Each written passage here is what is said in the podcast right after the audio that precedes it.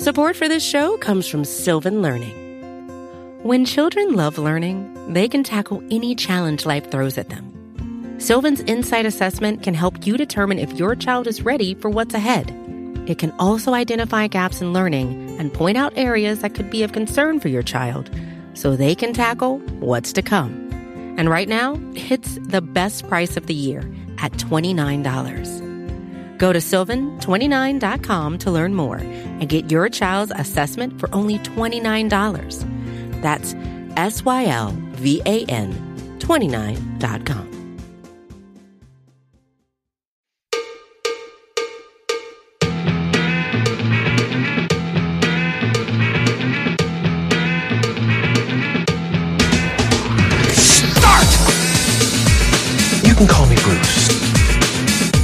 Bruce Nolan is standing by. Hey, Wacky Bruce! Coming to you from an undisclosed location, this is the Bruce Exclusive. And here's your host, Bruce Nolan.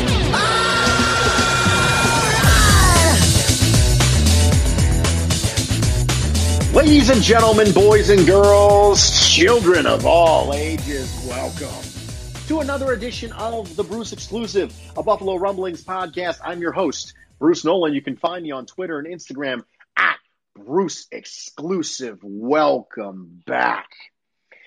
Yesterday's episode of the show and today's episode of the show are intended to specifically be listened to in chronological order because it's important that you listen to the conversation I had with NYUp.com and Syracuse.com's Matt Parrino, one half of the Shout Buffalo football podcast, before you listen to this one to get some much needed context.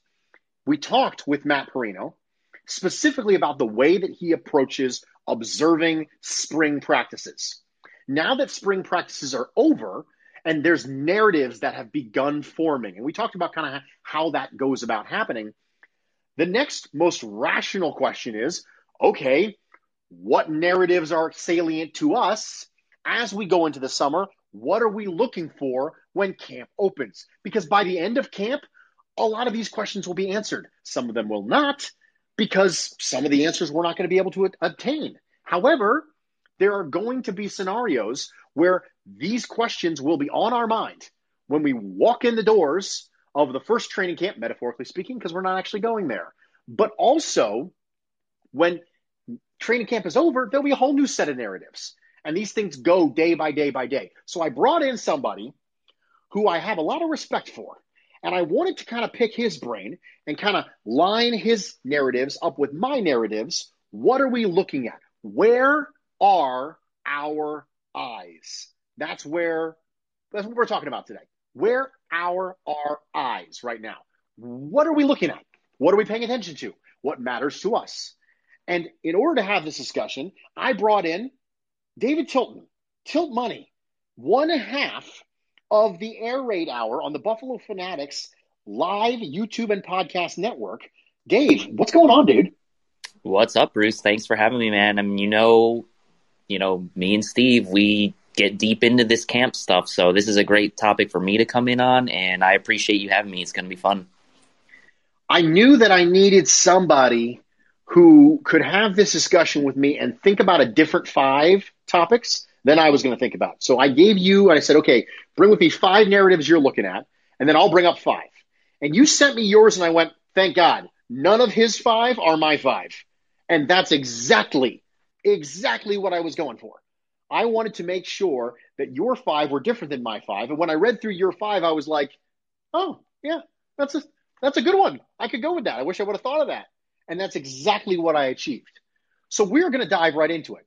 When training camp opens for the Buffalo Bills in 2021, what is the first thing that you're going to be watching for and matters to you? Not necessarily as far as the most important thing, but what's the first thing you're going to be looking for? Yeah, so the order I sent you these in is obviously, you know, that was kind of random. So I'll go with the one that I think is the first thing that I'm going to be looking for. And the first thing I'm going to be looking for is where the rookies on both sides of the line, this is the defensive line and offensive line, are lining up. And now I know last year it was limited. We couldn't we couldn't you know know necessarily where guys were lining up, whether they were taking first team, second team reps, what what was going on, right? So I'm going to be really interested to see this year, especially with the first two picks we made in the draft and Rousseau and Basham. These guys were guys that were touted as length guys, guys that were touted as guys that could flex inside if need be, right? Play interior rush, play on the edge. Where are these guys, Rousseau and Basham, going to be lining up during camp? Are they going to be lining up strictly on the edge? Are they going to be lining up at all inside, uh, you know, in certain situations? And we've heard so much about how, oh, Carlos Basham might be the more pro ready guy, but I'm not you know, I'm I'm I'm here to tell you I don't think we can make that conclusion yet until we see what happens in camp with Rousseau. So I'm going to be very interested to see where those guys line up, where in the pecking order they are, and honestly, I, I want to see how that translates into them potentially playing earlier in the season than maybe we saw the the likes of an AJ Epenesa last year. So that's on the defensive line, and then the offensive line is very interesting, right? Because the whole I shouldn't say the whole, but a majority of the offseason we spent saying, like, look, we need to shore up this interior. Um, the guard play next to Mitch Morse wasn't exactly what we were hoping for. I know there was a lot of mixing and matching due to injury. And then the Bills went out in the draft and they drafted two tackles sort of semi early. So people were like, okay, well, does that make sense? And then kind of the more you thought about it, you know, the more I thought about it, was like, well, yeah, it does make sense because you know, Spencer Brown, let's say, you know, if something were to happen to Dion Dawkins or Daryl Williams, you you need insurance for your franchise quarterback and someone to protect them. So for me, number one on the O line is Spencer Brown. Where is he going to be lining up during camp? Is he gonna is he gonna push a guy like Daryl Williams? I don't think he will necessarily for a starting job, but is he gonna entrench himself maybe as that backup right tackle? Or is he going to entrench himself as the as the swing tackle? And will he get reps at both left tackle and right tackle? If you read into the in between, well, not even in between the lines, you read exactly what Brandon Beane said in the Bills embedded video. He said we expect Spencer Brown to be our backup swing tackle in year one. So I'm going to be curious to see where his reps are going on the left side and the right side. And then I'm going to see if Tommy Doyle can make any noise in camp. You know, he was uh, another one of those like high um, you know, high athletic tested guys uh, coming out, the high RAS score. We talked about that at nauseum. It seemed like leading up to the draft.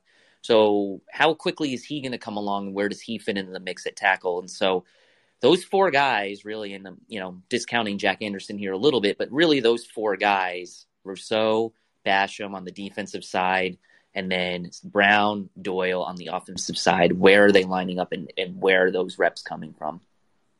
When I listened to Matt Parrino talk, and he said, you know, listen, I can't tell you where they're lining up as far as first team, second team, tackle guard. Some of the things that you can do, though, are you can kind of sleuth out the answers by reading between the lines. And that's specifically something that beat reporters are allowed to talk to. And that's they're allowed to speak to matchups. So if you see Jerry Hughes versus Tommy Doyle, then Tommy Doyle was playing tackle at the time, right? Unless they specifically state that there was some sort of stunt move, you can kind of infer some things. And that's pretty much what you have to do.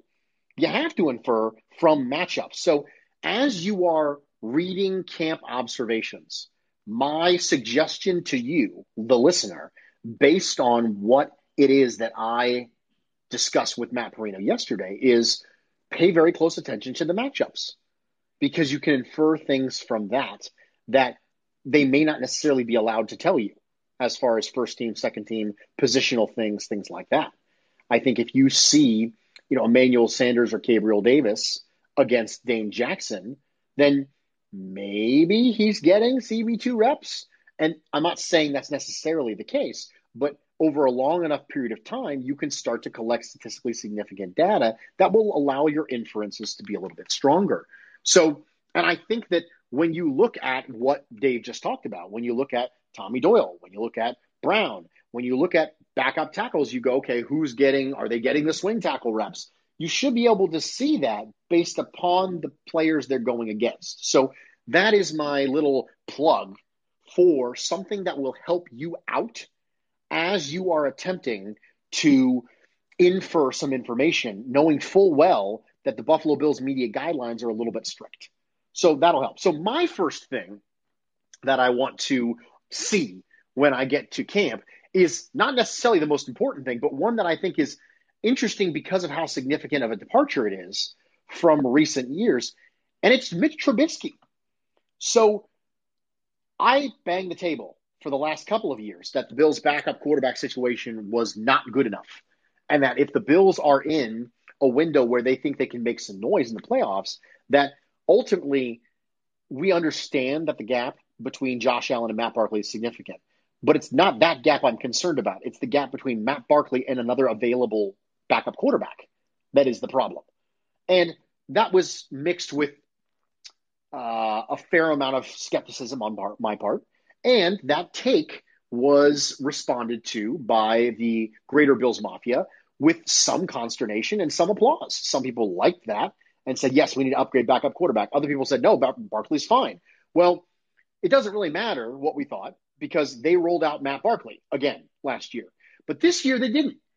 This year they went with Mitch Trubisky, who has a lot of experience starting his first couple years in the league in Chicago. And while he would never be considered to be a world beater, I do feel markedly better with him backing up Josh Allen than Matt Barkley. So I think Mitch Trubisky is somebody that I'm going to be keeping an eye on just because it's so different. It's such a departure from what you're used to seeing from this regime. Um, there was a, a time when the Bills quarterback room was rookie Josh Allen, Matt Barkley, and Derek Anderson. That was not a good quarterback room.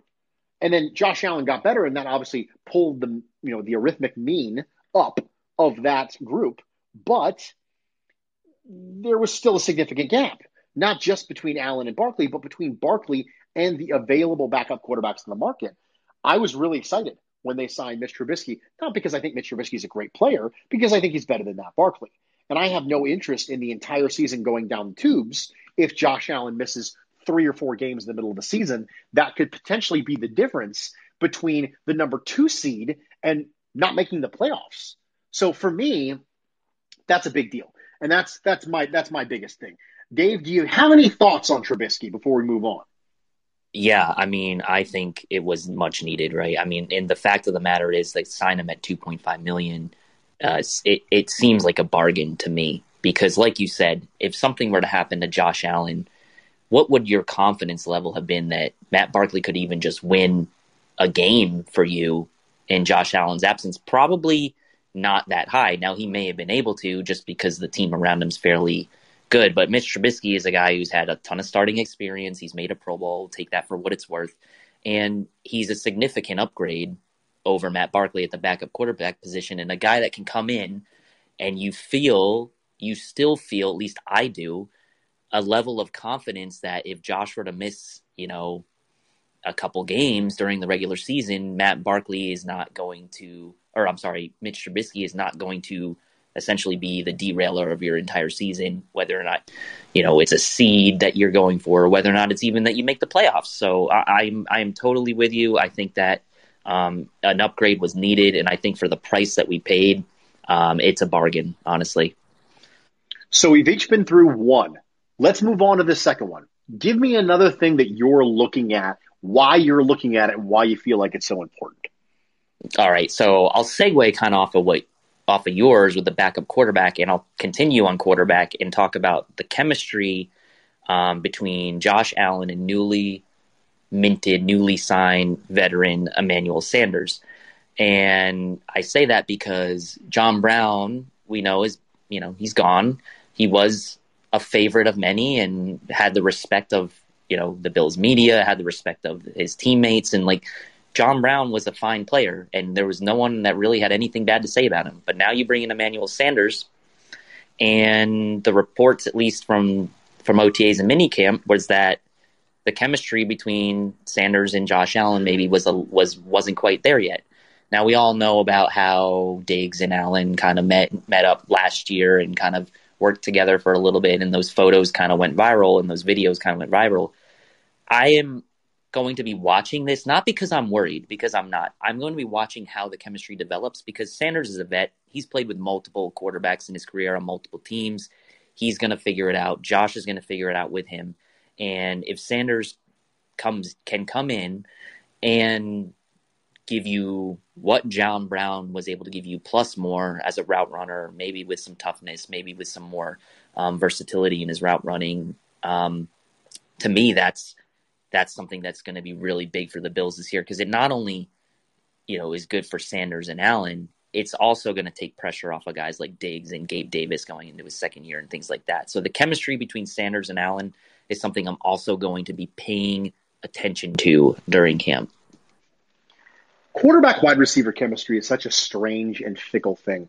Yep. You see scenarios where there's instant chemistry like there was with Josh Allen, Stefon Diggs. I made the comment on social media earlier in the 2020 season where I said, you know, if you look at Stefon Diggs and Josh Allen and the chemistry that they clearly have together, and then you look at someone like Baker Mayfield and Odell Beckham, who seem to still be trying to get it right going into year three of their marriage together, you think to yourself, I don't think there's really a rhyme or reason to it.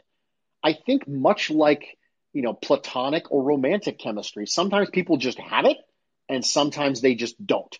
Now, I do think that there are certain traits that allow you to accumulate that better. I think there's a level of human empathy involved that allows you to connect with other individuals. I think that's part of a leadership trait. And I would say that Josh Allen has it. But I do think chemistry is a funny thing because everyone talks about it when it comes to quarterbacks and wide receivers. Oh, uh, you know, we got chemistry. We got to know where each other's at. You got to, you know, get used to where this person's going to be. They use these, you know, huge, you know, platitudes when they talk like, oh man, you know, we can finish each other's sentences or, or I know where he's going to be and I just, we don't have to talk. I can just give him a look. You know, Peyton Manning always used to talk about the chemistry that he would have with Marvin Harrison or Reggie Wayne and things like that. And I always think it's really funny that sometimes it just naturally happens the way it appears that it happened right out of the gate with Josh Allen, Stefon Diggs. And then other times it just never seems to get there. So it's going to be fun to see something as important as a wide receiver in a wide receiver centric offense and how that happens mixing with Josh Allen and Emmanuel Sanders. So my second thing that I want to see is running backs three and four. I want to see Taiwan Jones Antonio Williams, Matt Breida. One of the things I thought was really interesting about the Bills' running game narrative this offseason was that there was pretty clearly, and it's been established, a departure in style for the Buffalo Bills running game in 2020. They started running a lot more zone and a lot less gap and power.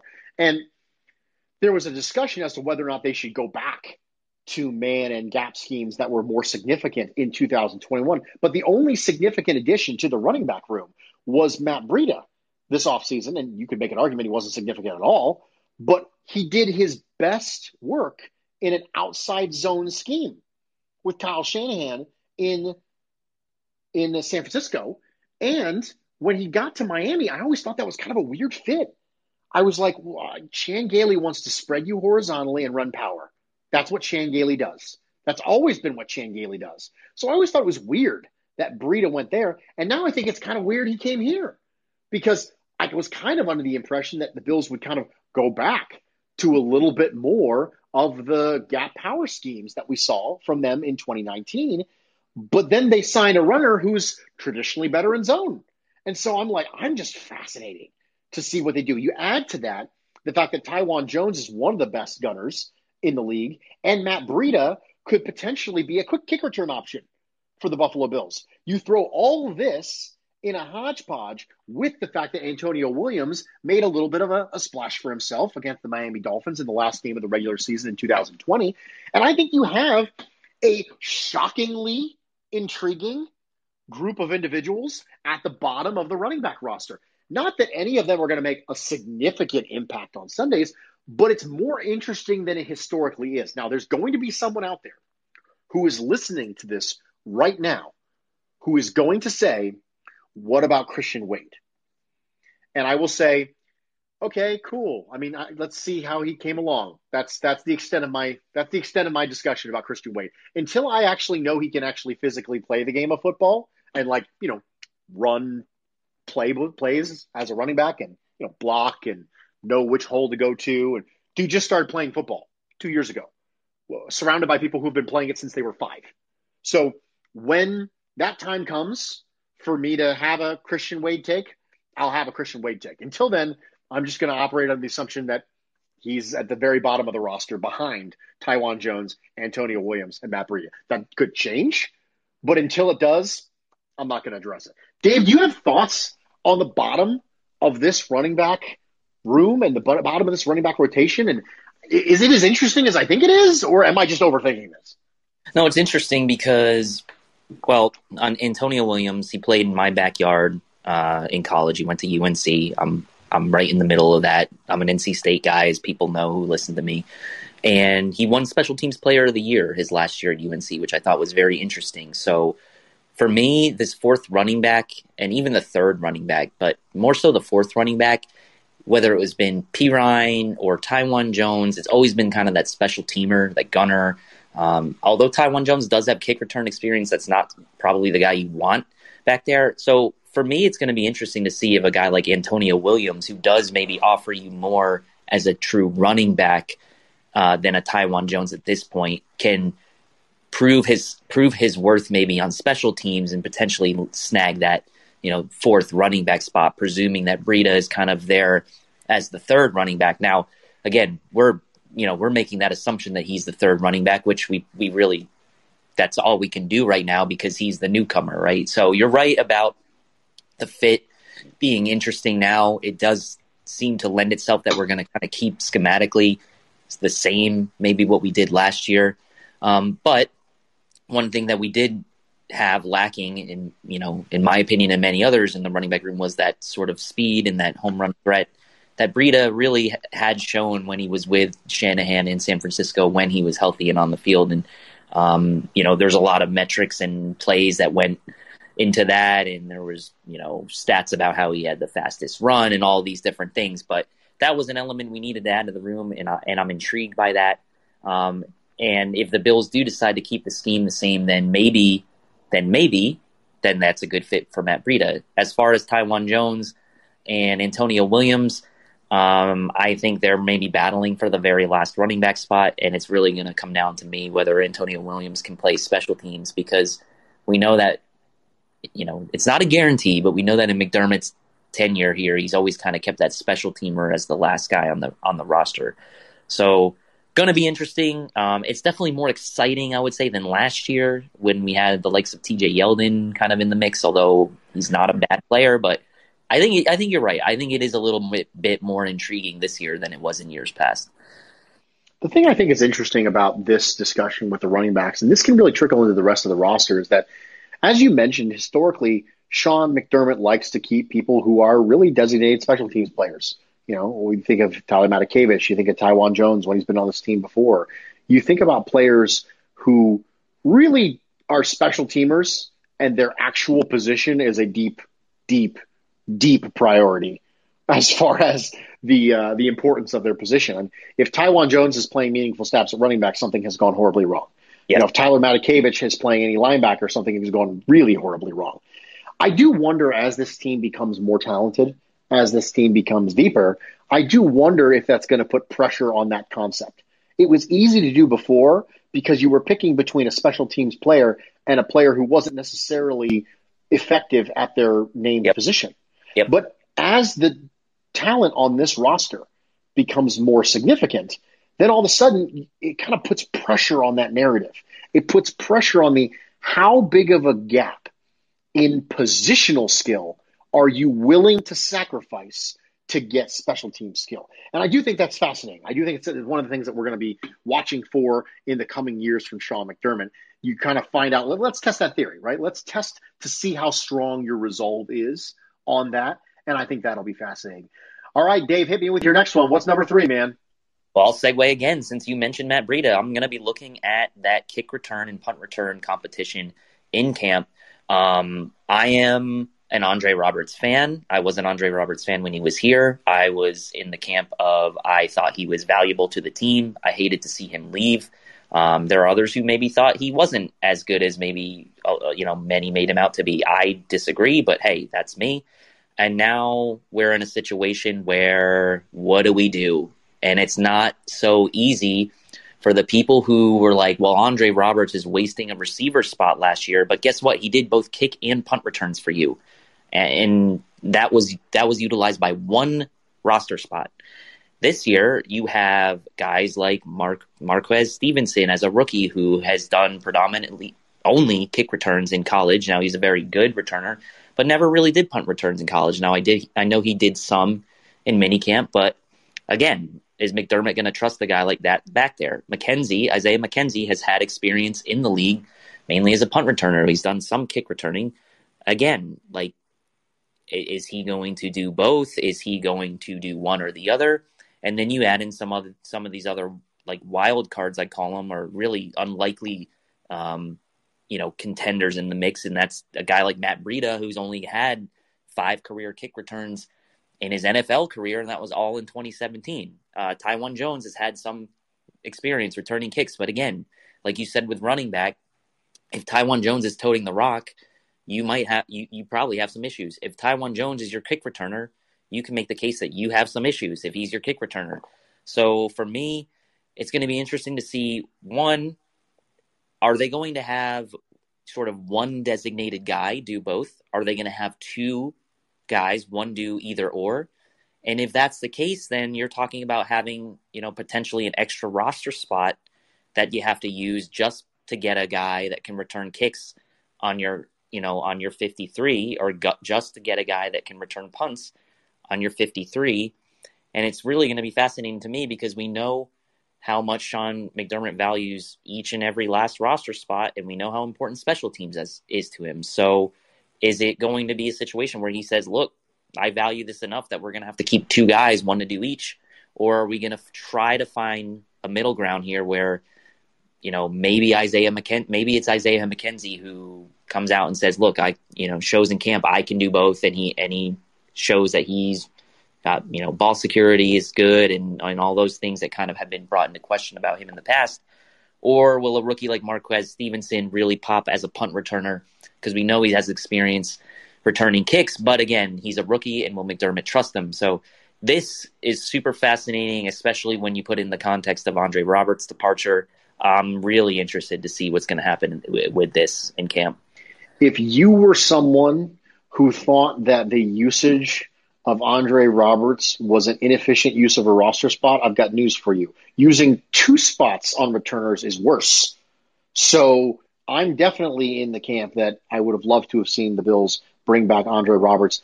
It, I almost look at this and go, if you want somebody who can do both punt and kick return, who has a statistically significant amount of experience doing both, you almost need to keep Powell on your roster, who is someone we're basically not talking about at all. But he's really your only option if you want someone who has done both at least a little bit. I mean, correct me if I'm wrong, Dave, but I, is there anybody else on this roster right now who has statistically significant experience doing both? Not significant, no, not significant. I mean, like you said, Breida's got five kick returns. Yep. And I mean, yes, Mark, you know, Marquez Stevenson obviously has experience returning kicks, but not punts. So it's right. going to be it's going to be even more inefficient than you were potentially complaining that it may have been last year by using one spot on two returns. I've never thought that using one roster spot for a kick and punt returner is a bad use of a roster spot. Yep.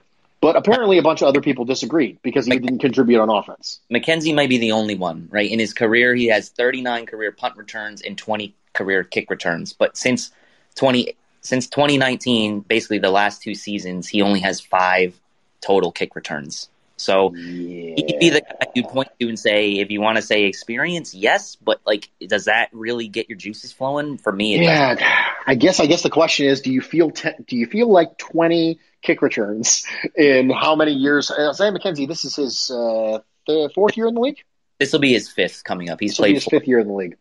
Um, you know, is twenty kick returns in you know four years so far. He's coming up on his fifth year. Is that statistically significant kick return. I pro- I probably wouldn't say it is, but I, it's but that's the that's what we're looking at, right? So yeah, like yeah. point trying to make is like that's not that significant.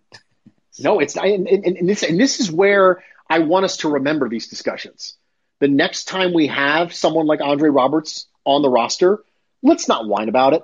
Let's just be happy that we have one person who is going to properly secure the punt and the kick and is going to give us better than average, in this case, very good production from the kick and punt return position. And let's just be cool with that.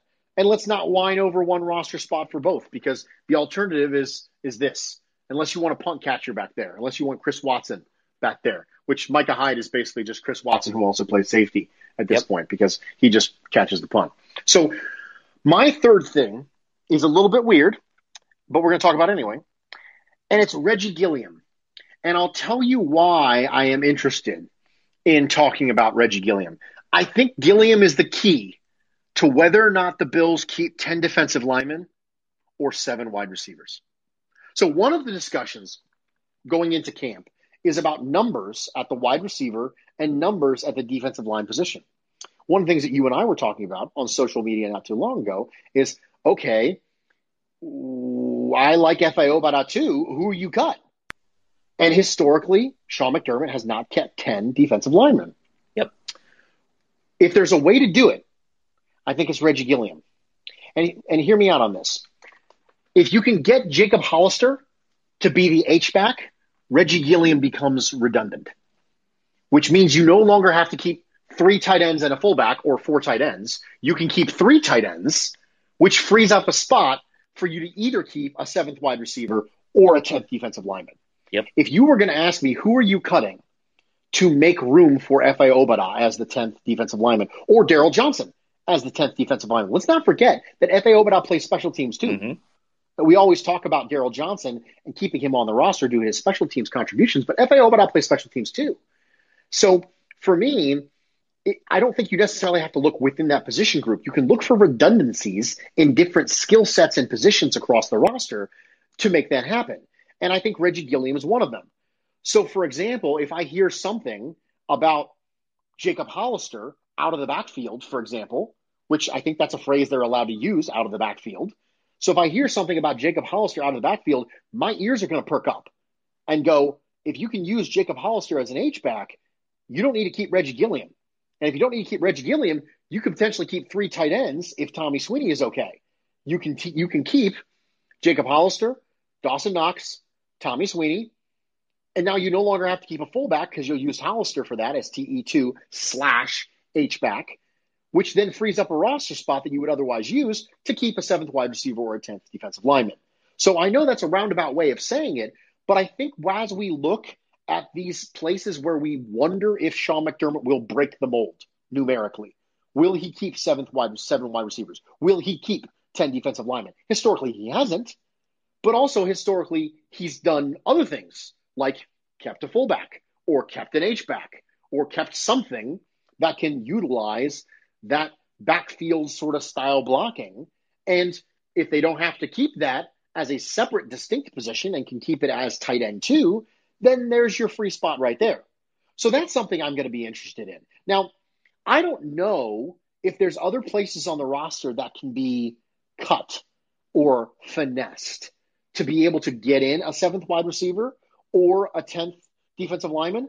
Eh, I mean, we're already usually keeping two quarterbacks, so that's not a spot, right? You could potentially go with three running backs, but I know they don't like doing that.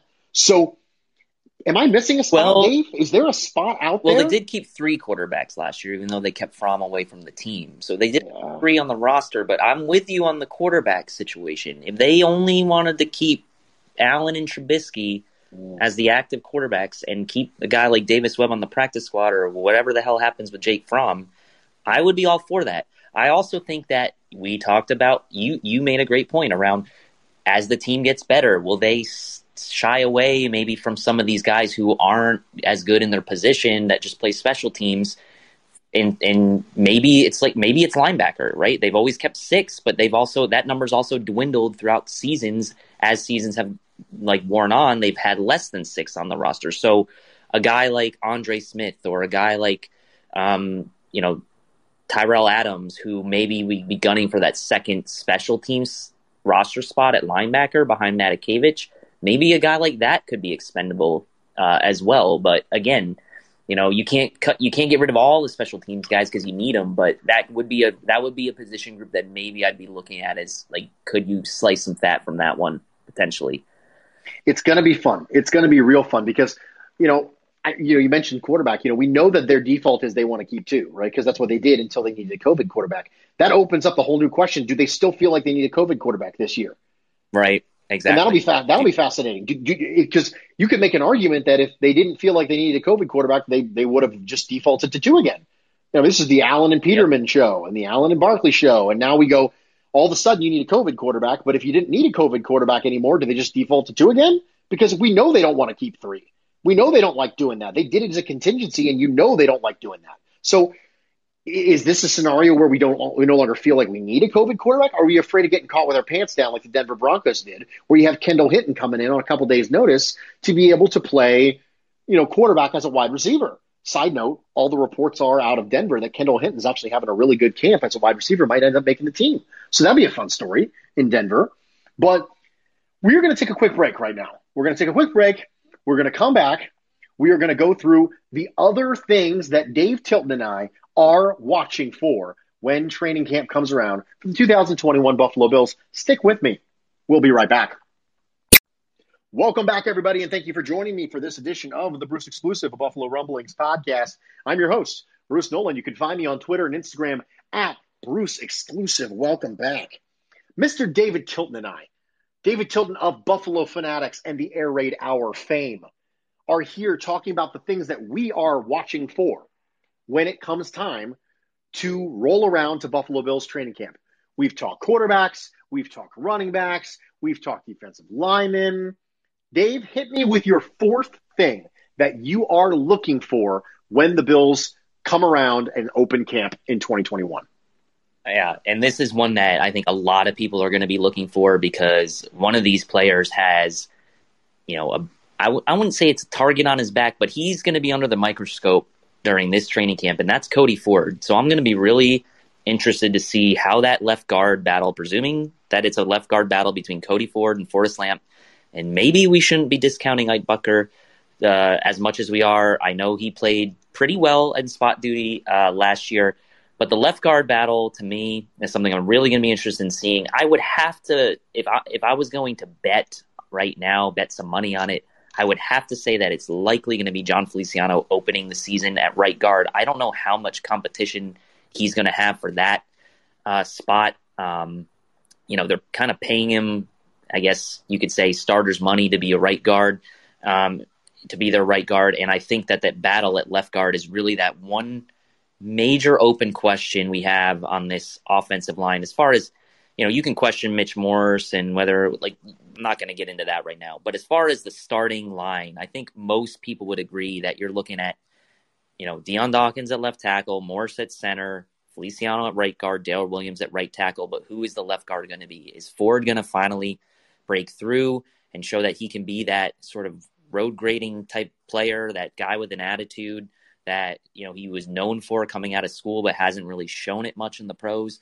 Or is it going to be a veteran like Forrest Lamp, who played 16 games for the Chargers last year um, and was, you know, a pretty good prospect in his own right before some major injuries derailed uh, his career before he finally bounced back and played a full season last year. Now, what I will say about this, the Chargers didn't have a great offensive line last year and let Forrest Lamp walk pretty much for nothing. So it makes me question a little bit like what you know, how good is he really? Maybe it's just a change of scenery will do better for him. But for me, like my heart really wants to see Cody Ford go after that job and win that job convincingly. And I really want to see that starting line with Williams, for or um, Dawkins, Ford, Morse, uh, Feliciano, and Williams have a shot to start this season. And Cody Ford, to me, he's he's he's in the he's in the crosshairs for me. He's going to be one of the number one things I'm watching in camp. The one of the things that's fascinating to me is I really think that if Cody Ford does not roll out, barring injury, if he does not roll out week one as a starting left guard, I think it's a really significant disappointment Agreed. because you know when Brandon Brandon Beane openly said I, I expect Cody Ford to be one of the starters. And so when you bring in Forrest Lamp and you say, okay, you know, we want to make sure we have depth there and everything, but it's pretty clear if you're a second round pick and you're not starting. If he gets beat out, that's, you know, if he gets beat out, which starts with a B, I think we can start having the discussion about the other B, which is the Cody Ford being a bust. And mm-hmm. I think that it's fair at this point, given the fact that he's at his what I would consider to be his more natural position. I, you know, Dave, you know very well that I fought the whole Cody Ford as a guard battle for a very, very long time. Yes. And Yes, he did. Now I get to see Cody Ford at guard because I, I think he's always been a left guard. I think he always should have been a left guard. So now with him there, assuming his health is reasonable, I think that I don't want I don't want to say it's put up or shut up time for Cody Ford. I don't want to go that far. It's too strong of a terminology because you know players can recapture their form later in, in their careers and they can have perfectly reasonable careers without them necessarily winning a starting battle during their rookie contract. People get better, especially given how much Cody Ford has bounced around. However, I think it's pretty clear that if he doesn't start the first week of the season at what we assume to be left guard, that's probably a disappointment. So I'm looking for Cody Ford as well. I didn't put him on this list because I knew that you would probably put him on yours, and a lot of people are going to put him on theirs. For me, the second year player that I want to talk about is Isaiah Hodgins. I want to talk about Isaiah Hodgins. There was a big discussion this spring about Isaiah Hodgins and how he looked good. And the thing that immediately came to mind for me was Dez Lewis.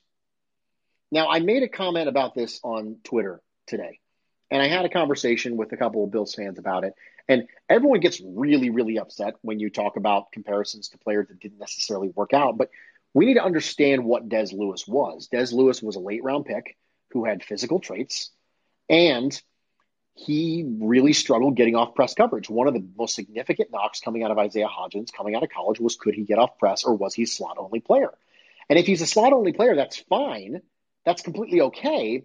He becomes a specialized player. He becomes a big slot player like a la David Nelson is someone that I have specifically compared him to multiple times over. Great hands, all that stuff is fantastic. No one's taking any way, stuff away from that. But you have to be able to beat press. The second pads came on for Dez Lewis in 2016, he disappeared, even though he was good in the spring. Just completely disappeared. At that time, that third wide receiver job behind Sammy Watkins and Robert Woods was wide open. And it was, everyone was like, okay, it's going to be Dez Lewis. We're totally going to do it. And just fell completely off the face of the planet. And so for me, this is an opportunity for Isaiah Hodgins now that the shoulder injury is ostensibly probably pretty better. And you have scenarios where you're going to be facing contact. Can he get off press?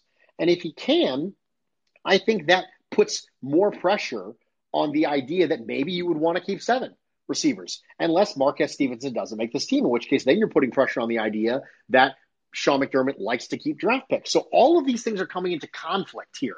The numbers, the draft picks, the I want to keep two quarterbacks, the I, I might want to keep 10 defensive linemen. How, something has to give. And Isaiah Hodgins is one of those pieces, just like Reggie Gilliam, where he can send a, a cascade, a domino effect through the remainder of the roster by how he plays. Because with Dez Lewis, second pads went off, he faded. Hodgins, coming out of college, that was the discussion. Can he beat press coverage or is he slot only player? So that's one of the things that I'm going to be looking at. I'm really excited. I like Isaiah Hodgins. I had a higher grade. It's been well established at this point. I had a slightly higher grade on Isaiah Hodgins coming out than I did on Gabriel Davis. So I clearly thought highly of him. I thought exactly what I said. I thought he was a David Nelson style big slot player who could use as kind of a Y player in an offensive scheme and really get some positive matchups against smaller nickel defenders. So for me, I was all about it. So what are your thoughts on Isaiah Hodgins? Do you think I'm do you think I'm crazy? Do you remember the Dez Lewis thing? I don't know how. I don't know if you were a, a Dez Lewis stan or not, Dave. Where do you fall on this? I was neutral on Dez Lewis, but I will say this about Hodgins. Um, if you go back and, I mean, Steve and I, obviously, you know, we're big into the draft. We're big draft guys.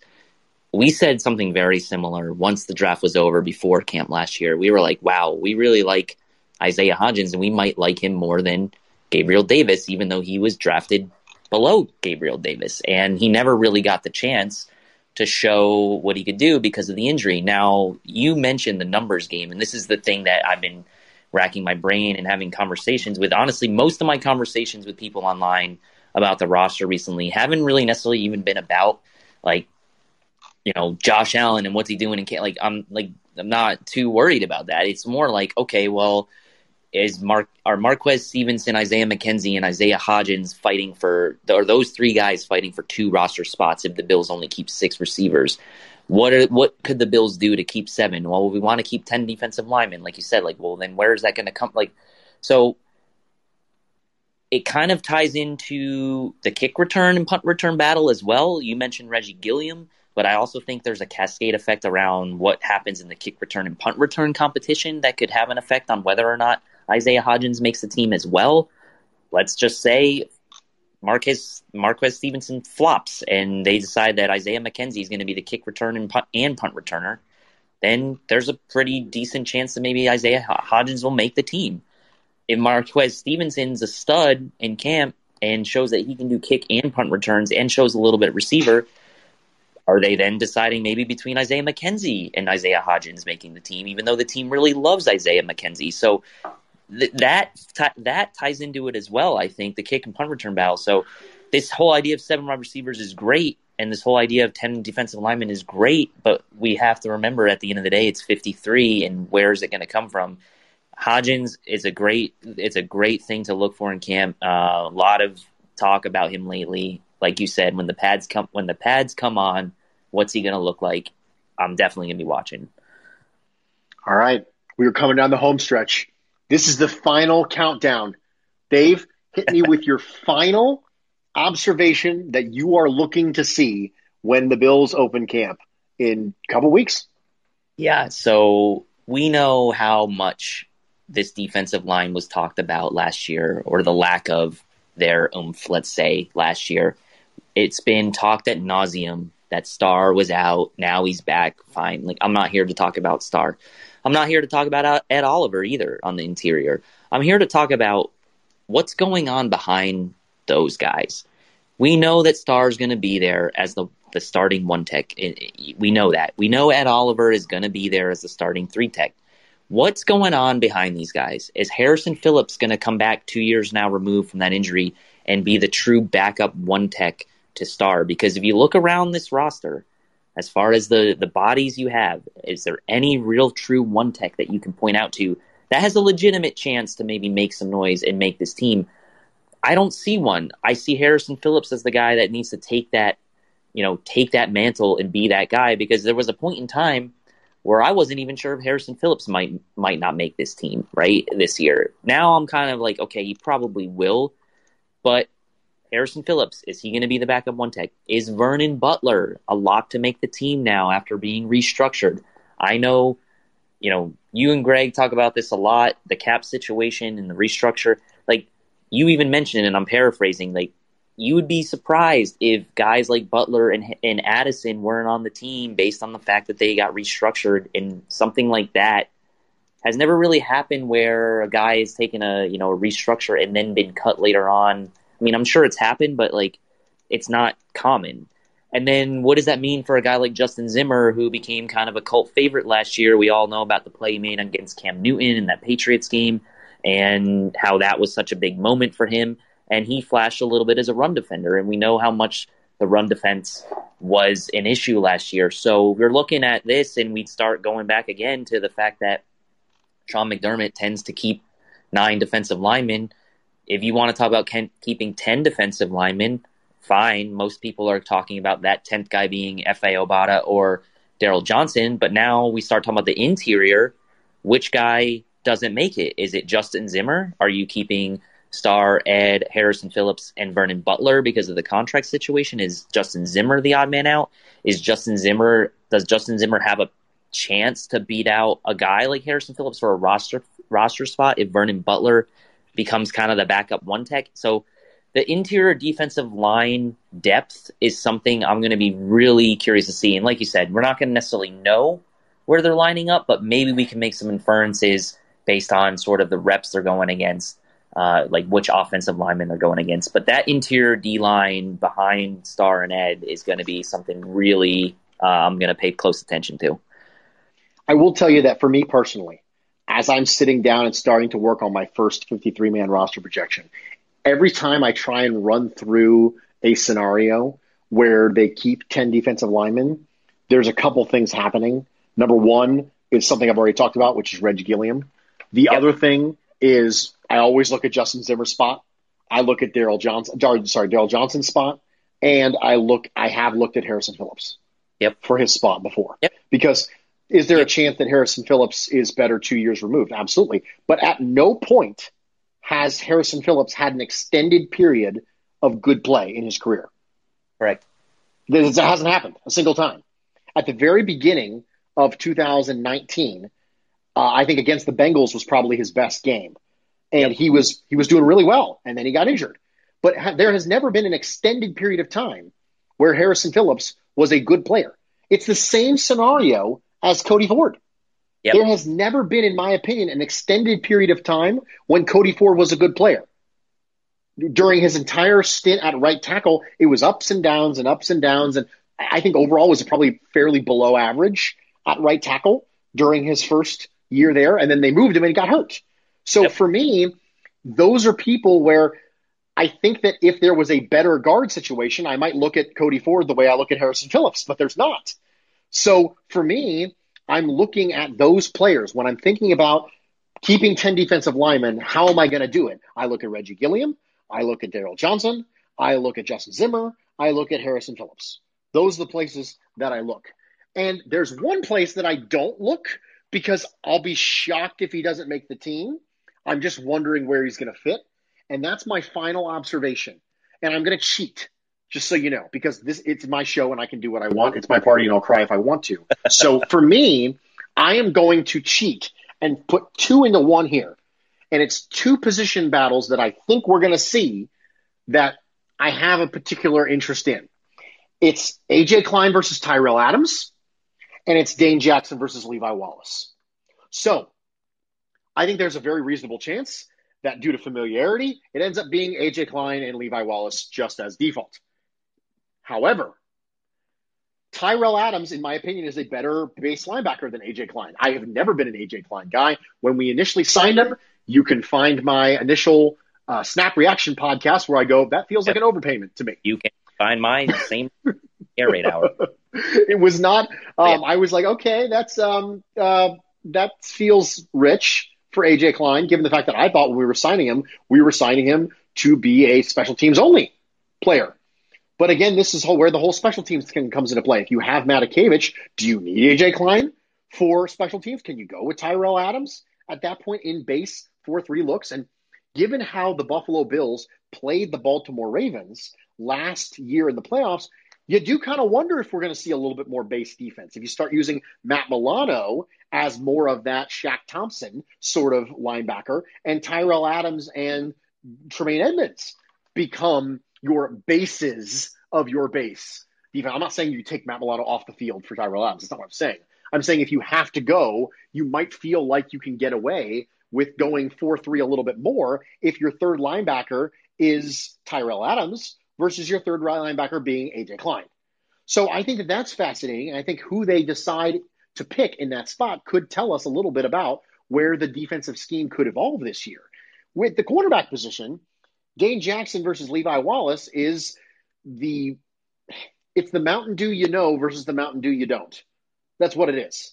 So Dane Jackson is not a markedly better athlete than Levi Wallace. I think he's proven to be a little bit better at the catch point, a little bit more aggressive than Levi Wallace, but he's not a markedly better athlete. So I don't think you can expect to see Dane Jackson come in and give you a marked athletic upgrade from Levi Wallace. If your issue is Levi Wallace's athleticism, you're not going to get that fixed by going to Dane Jackson. However, one of the other things that Levi Wallace has been dogged a little bit for is his ability at the catch point, has his tendency to quote unquote get a little bodied by bigger receivers at the catch point. And Dane Jackson, you know, obviously famously against the Cardinals with DeAndre Hopkins has competed really well at the catch point. I understand that the issue with Dane Jackson is small sample size, but it's small sample size for us.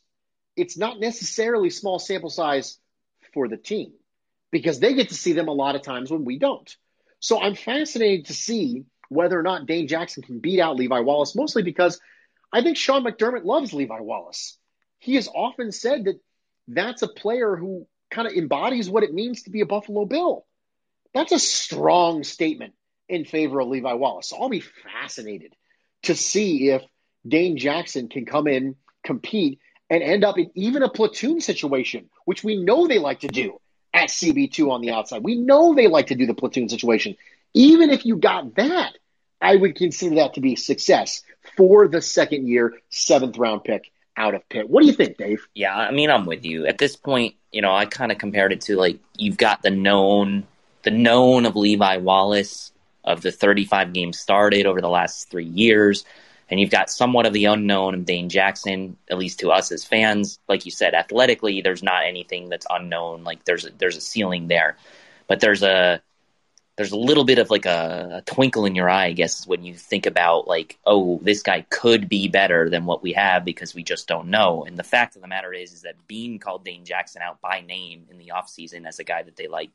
And I know to your disappointment and mine a, a, little bit, they did not go out and address CB early in the draft. So it, it, that to me is, a, is another statement, not just in the favor of Dane Jackson, but in the favor of Levi Wallace as well, because whether or not you thought Dane Jackson was going to be kind of the guy that come comes in and maybe takes the job, Levi Wallace is still there. He's still a guy that started 35 games for you, and you still didn't address that position early in the draft. So really, to me, it's a vote of confidence for both of those guys, regardless of who wins the battle. And it could be a platoon situation. We saw them do it with Norman and Wallace last year, and let's hope that Jackson can play a little bit better than Norman. Although Norman somehow had a high PFF grade. Don't ask me how that happened, but regardless, um, you you know, fans I think like the the idea of the unknown ceiling that you might have with Jackson, even though athletically there is certainly a ceiling.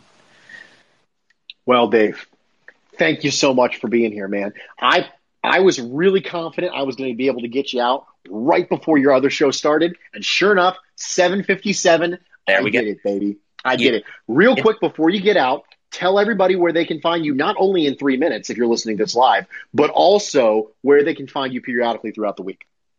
Yeah, so I'm on I'm on Twitter and Instagram mostly. I'm on Twitter probably mostly uh, more than any other platform I'm at Tilt Money. Um, you can also find us on the Buffalo Fanatics YouTube channel. Steve and I do the show twice a week live, the air raid hour. Um, I've been doing a little bit of different things lately as well. I've been putting out some some graphics, some edits I've been making. I've kind of gotten back into that. So if you like that type of stuff, I've been I've been putting some of that out. Um, did a I did a cool like uh, Avengers theme one last week, which I think a lot of people liked. So doing a little bit of everything and just kind of try to keep it uh, very. Um, I try to keep it very cordial with people as well on social media. So if you want to chat with me, feel free. I, I will not be the type to. Uh, to uh, you know yell at you or anything like that. If there's something I don't disagree with you, or if there's something I disagree with you on, we can have that conversation. Um, but I'll be very uh, cordial with you. So if you're not into the negativity, I'm the guy you want to talk to.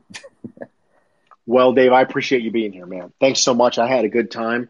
And for those of you who are out there listening, and we're hoping that we would go a little bit longer. I'm, I'm so sorry. I, I don't know what to tell you. You know, Dave's got his other things that he's got to do. You know, I can't suck up all of his time, and I'm really sorry, but that's the way the cookie crumbles. I'm Bruce Nolan, Buffalo Rumblings.